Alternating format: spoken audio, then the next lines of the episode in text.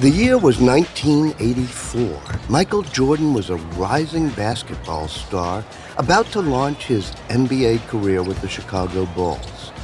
That summer, the U.S. Olympic basketball team asked him to play for them. The result? A gold medal. And a few months later, Sports Illustrated put him on its cover beside the caption, A Star is Born.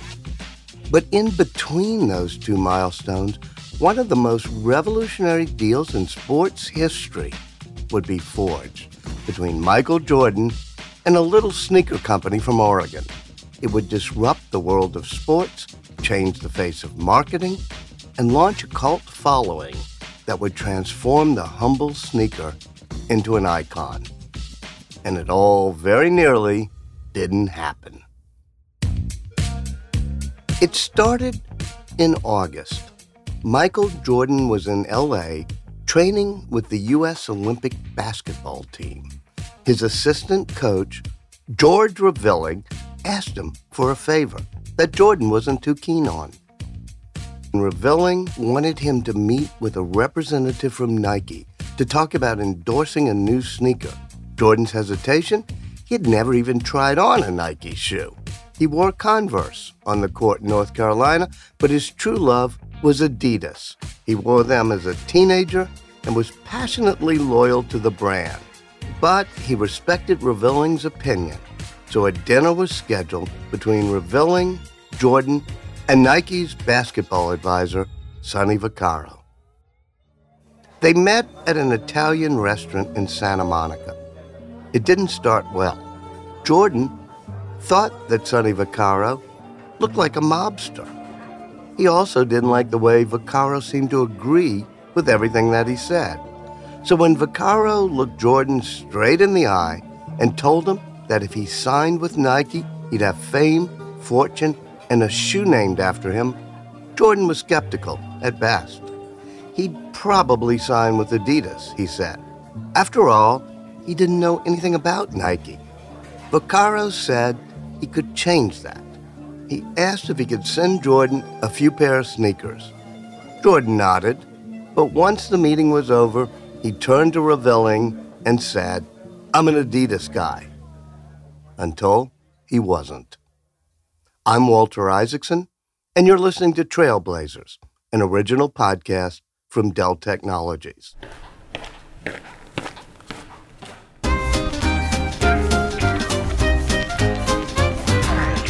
Imagine something like this tired old foot of mine. The human foot is so intricate that I'm out of my depth, two feet out. Look at your shoes. Look at your shoes. It's advisable and more convenient to own your personal shoes. Complete and adequate support for all weight-bearing areas.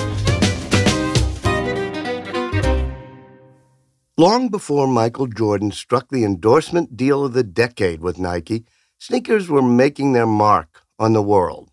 In fact, the earliest rubber soled shoes date back to the late 19th century. The first pair had flat insoles, canvas uppers, and no right or left foot. They were called plimsolls. The natural rubber sole would wear out after only a few uses. In the winter, it would crack, and in the summer, it would melt into a sticky, smelly tar. But even though the plimsoll was useless in heat or cold, it was a perfect indoor shoe for the person who wanted to walk around without making a sound. Elizabeth Semmelhack is the senior curator of the Bata Shoe Museum in Toronto and the author of Out of the Box The Rise of Sneaker Culture. One of the earliest citations for the term sneaker has to do with uh, a book about a women's jail in England. And so the female inmates called the nighttime watchwoman a sneaker because she put on her rubber overshoes so that she could silently pad around and spy on them while they slept. So their code term for her was a sneaker. Although the lack of weatherproofing would cause the plimsoll's popularity to fade, the sneaker would soon reemerge. In the 1890s, Goodyear Tire and Rubber produced their first pair of low top black canvas and rubber sneakers. Although it was humble, in appearance, the shoe was anything but humble in its innovation and technology or its price point. The sneaker wasn't cheap. Elizabeth Semmelhack. You have to understand that rubber itself, you could only get it uh, about a half a cup to maybe a cup from a rubber tree every other day. So, in the early years of rubber cultivation, rubber was itself an exceptionally expensive material. So, to have footwear made out of this radical, innovative, revolutionary material cost money. In addition, early sneakers meant that you could afford a second pair of shoes. And thirdly, you could afford to play. Sneakers were for casual tennis players and people had the money and time to participate in leisure sports. With the invention of basketball in 1891 came specialized shoes designed for the sport, but it would be the Converse Rubber Company that would change history. In 1917, the company launched the All Star basketball sneaker.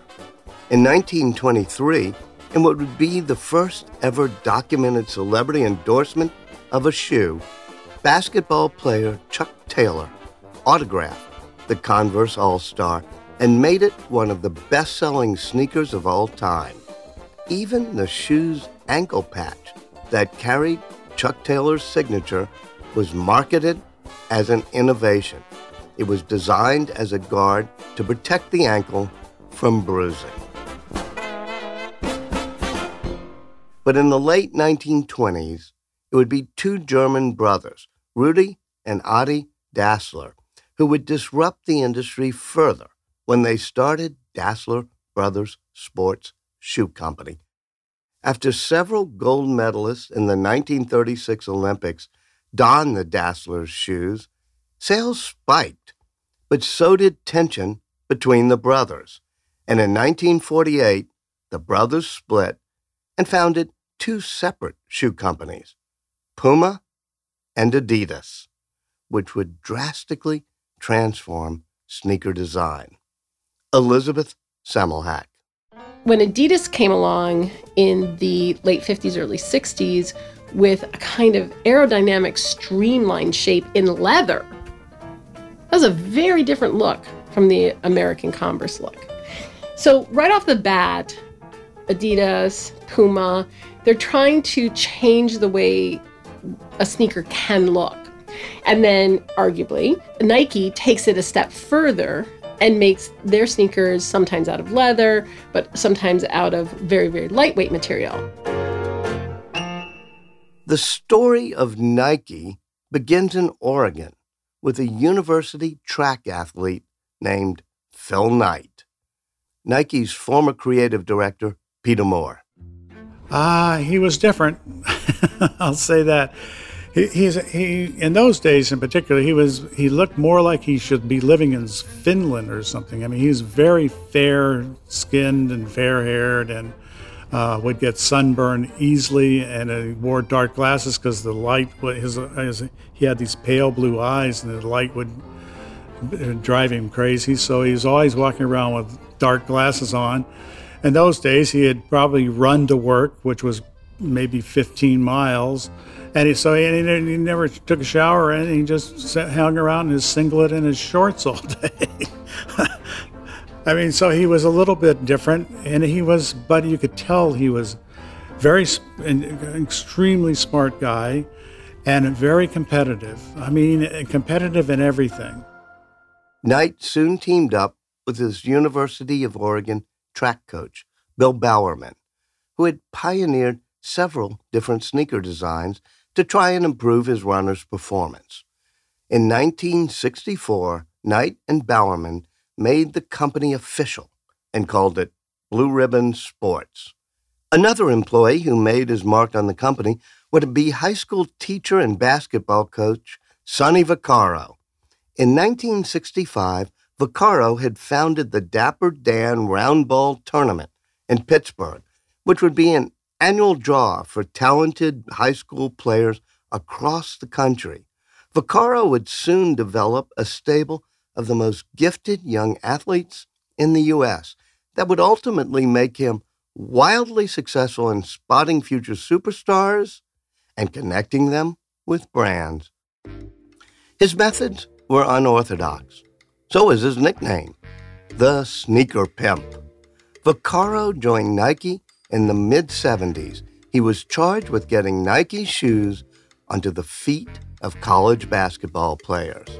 When Nike first started, well, Adidas had so many players. They really owned the whole market. And Nike had to start from scratch, and how they did it was very ingenious. Julie Strasser was Nike's first advertising manager, employee number 28. She's the co author of Swoosh, the unauthorized story of Nike and the men who played there. They signed up the basketball coaches first, and they didn't want accused to be paying the players. So, in order to get around that, they paid the coach. And so they went around to airports and met all these college coaches and kept saying, you know, we will pay you $2,000 to be a consultant to Nike and we'll give your team free shoes. And these coaches became part of a club and they they got around the rules by giving them free equipment, free shoes. And at that time, if a coach got free shoes, that was a huge deal. And before Adidas or Converse or anybody knew what had happened, Nike had already signed up like the best 20 teams in college basketball. Breaking the mold was baked into Nike's culture, and that started at the very beginning with the people they initially brought on board. Peter Moore. When I was there, if there was somebody that came for, applied for a job and he had a first thing he said, "I have an MBA," they would tell him to take a. He might as well go home. No interest. so there's no rules at Nike. The idea of the rules was to break them. Well, it was it was completely disorganized. All these guys were some of them were lawyers, some of them were accountants, some of them were just college graduates who just came out of college. They were not experienced in the athletic footwear business. The famous Nike swoosh logo came about in much of the same ad hoc way. It was 1971, and company co founder Phil Knight was teaching accounting at Portland State University. One afternoon, between classes, he stopped to talk to a young graphic design student who was sketching in the hallway. And he walked by and he stopped and he said, Excuse me, but are you interested in doing a little job for me? He needed a drawing. And I said, Well, sure. and so that's how we met. The swoosh, of course, came later. That student was Carolyn Davidson, and the logo she created was the Nike swoosh. He said, We need a logo, and I want it to look like speed. That's it. Well, I just started to doodle on paper, and I know I gave him oh, it must have been four ideas. And he picked the one that we see today, and he said, Well, I don't love it, but it'll grow on me. And I went out with my shoulders sagging. I thought, oh, wow. but anyway, turned out okay. Davidson was paid $25 for her work. Peter Moore. So they had this new logo that this lady had designed or drawn up, and they had a name that a guy had a dream about the wing goddess of victory, and so they named the company Nike. So I mean, the whole thing was about as unbusinesslike or unbusiness school like as you could possibly get.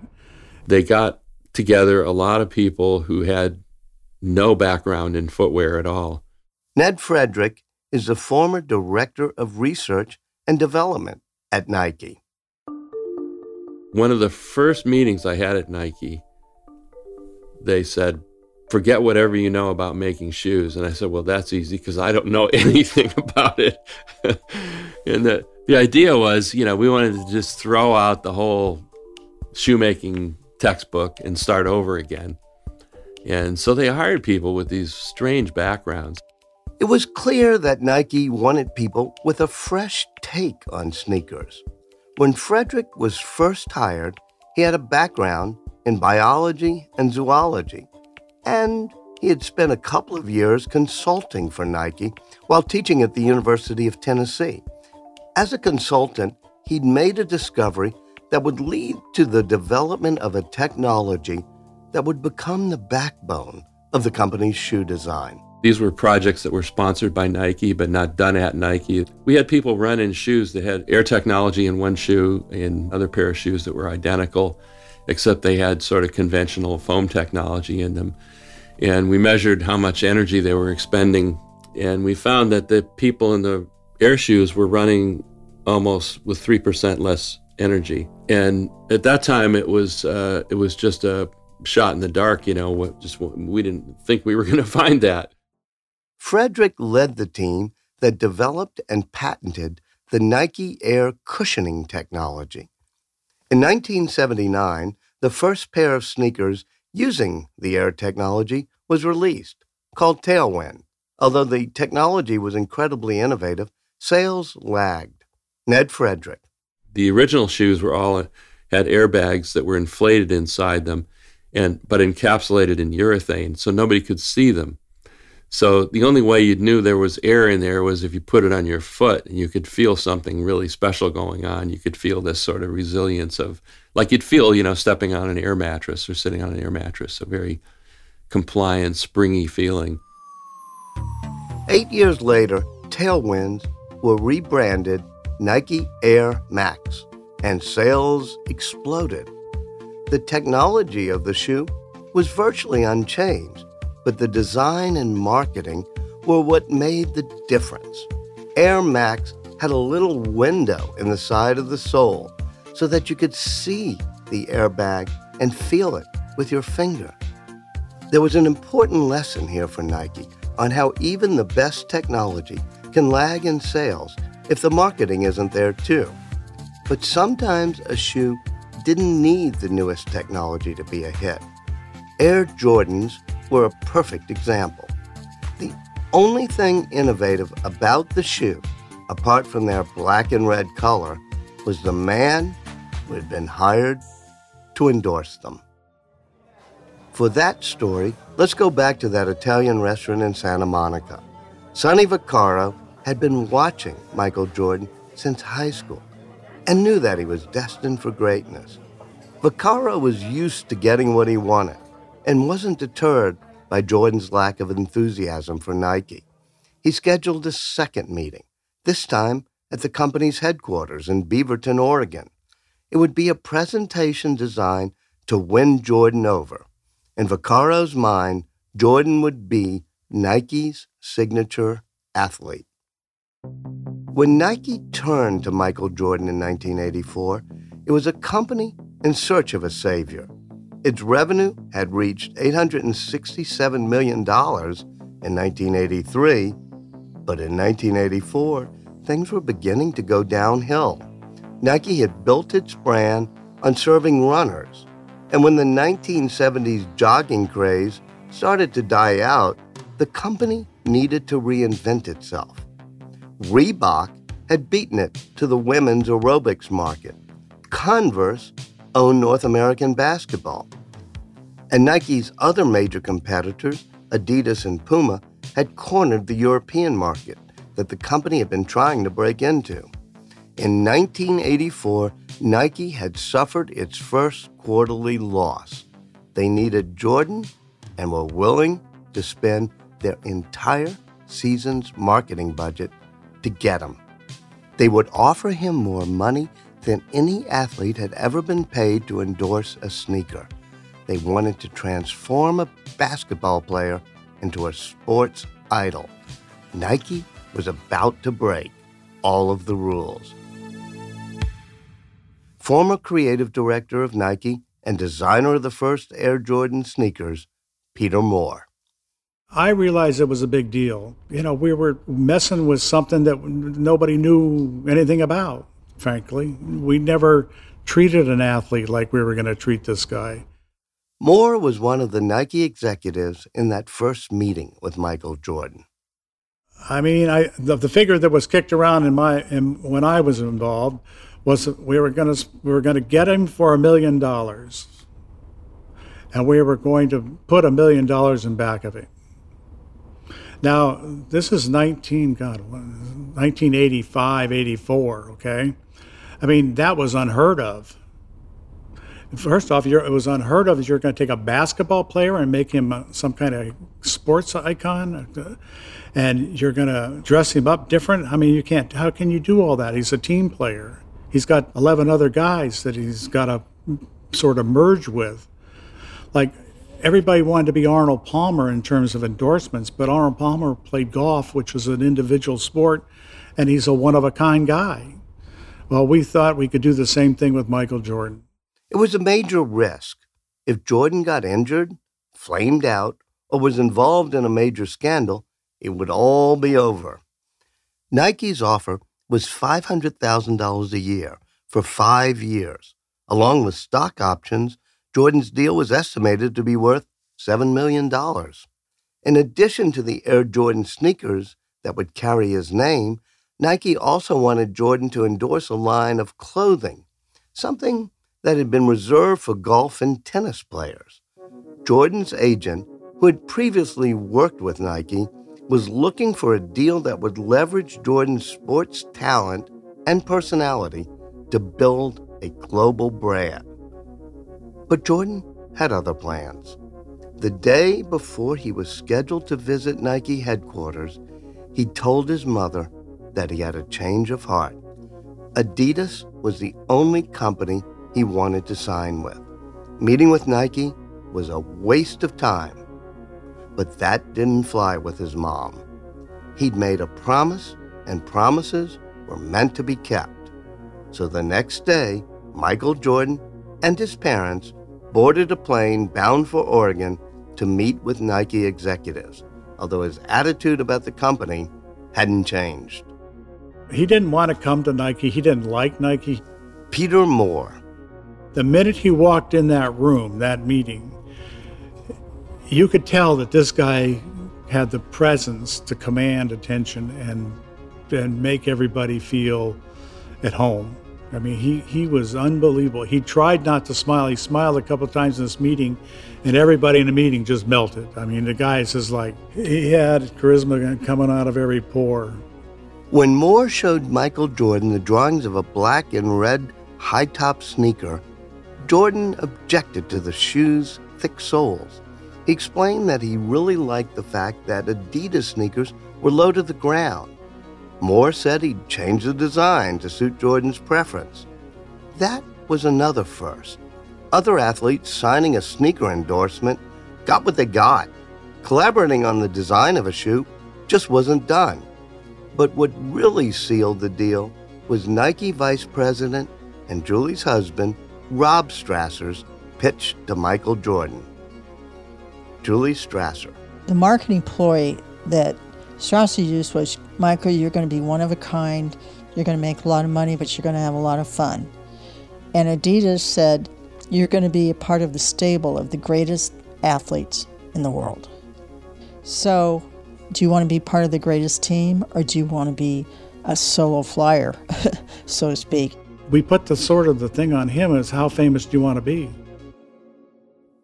When it was all over, Jordan told his agent that he didn't want to go to any more meetings. His agent thought this was because Jordan was sold on Nike, but Jordan was actually just exhausted. He literally didn't want to attend any more meetings. Besides, he still felt a fierce loyalty to Adidas. In fact, before Jordan accepted the deal with Nike, he met with Adidas executives and showed them Nike's offer. If you come anywhere close, I'll sign with you guys, he said. They passed. It would prove to be one of the greatest mistakes in marketing history. Jordan accepted the deal with Nike, and in October 1985, Air Jordan was born. When Michael Jordan came to Nike, he made it cool and he made it fashionable. Tinker Hatfield is vice president of creative concepts at Nike. He's designed over 16 versions of Air Jordan. It sort of jumped this curb from athletes talking about their sneakers to everybody else talking about their sneakers. It's the artful combination of solving problems for athletes and then adding in this other layer of interesting design work, which makes people think about products in a different way. The success of Air Jordans caused significant disruption in the multi billion dollar sneaker industry. In 1991, Nike sold $200 million worth of Air Jordan sneakers. By 2012, the Air Jordan was bringing in $2.5 billion per year. The company's sales would surpass their biggest competitors Adidas, Converse, Reebok, and Puma.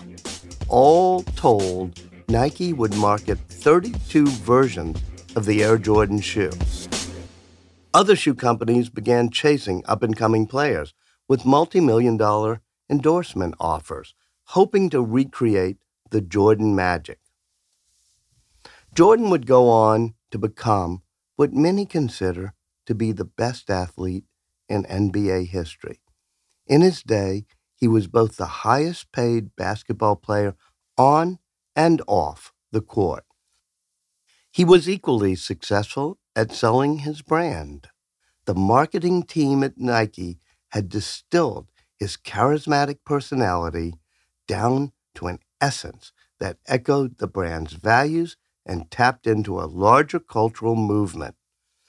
What Nike created with Michael Jordan was the template for the next several decades of sports marketing.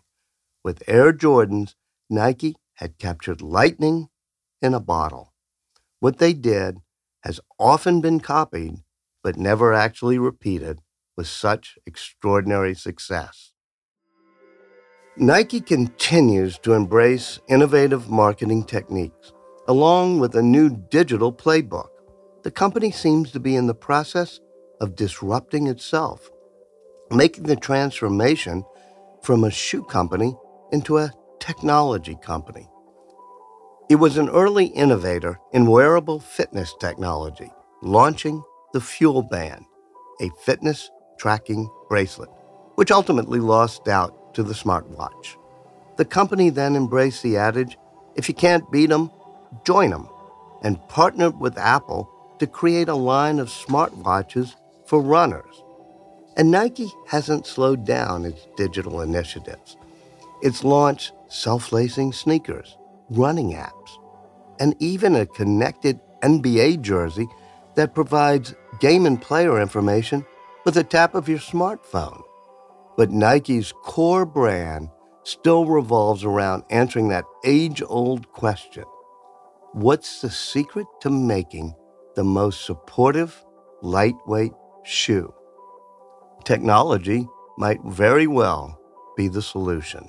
I'm sort of putting my bet on the fact that products will continue to develop some kind of artificial intelligence so that they can react and adapt to whatever you're doing and to also to the shape of your feet because feet change shape throughout the course of a day. They swell they shrink they you know they get hot they get cold. They, i mean and shoes can adapt to that. Let's just say you're, you're walking down the street and then it starts to pour down rain and you decide you're going to run across the street and duck into a store? What if your shoes adapted to the fact that you now are going from walking to running on a wet, slippery surface? So, if your shoes had better traction in the wet because they had somehow they adapted, the outsole sort of changed a little bit, and then of course the the shoe tightened up in the right places so it was no longer like too loose. You could safely run across the street and get out of the rain because of the technology.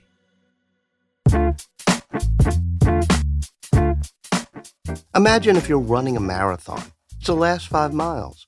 Your feet feel like they're on fire and you're dragging. But then your sneakers sense this and tighten or loosen their fit and maybe give you a massage to keep your circulation flowing. It might shave minutes off your time, maybe make the difference between winning and losing. And it wouldn't be without controversy. Would it give runners an unfair advantage? Once again, breaking all the rules?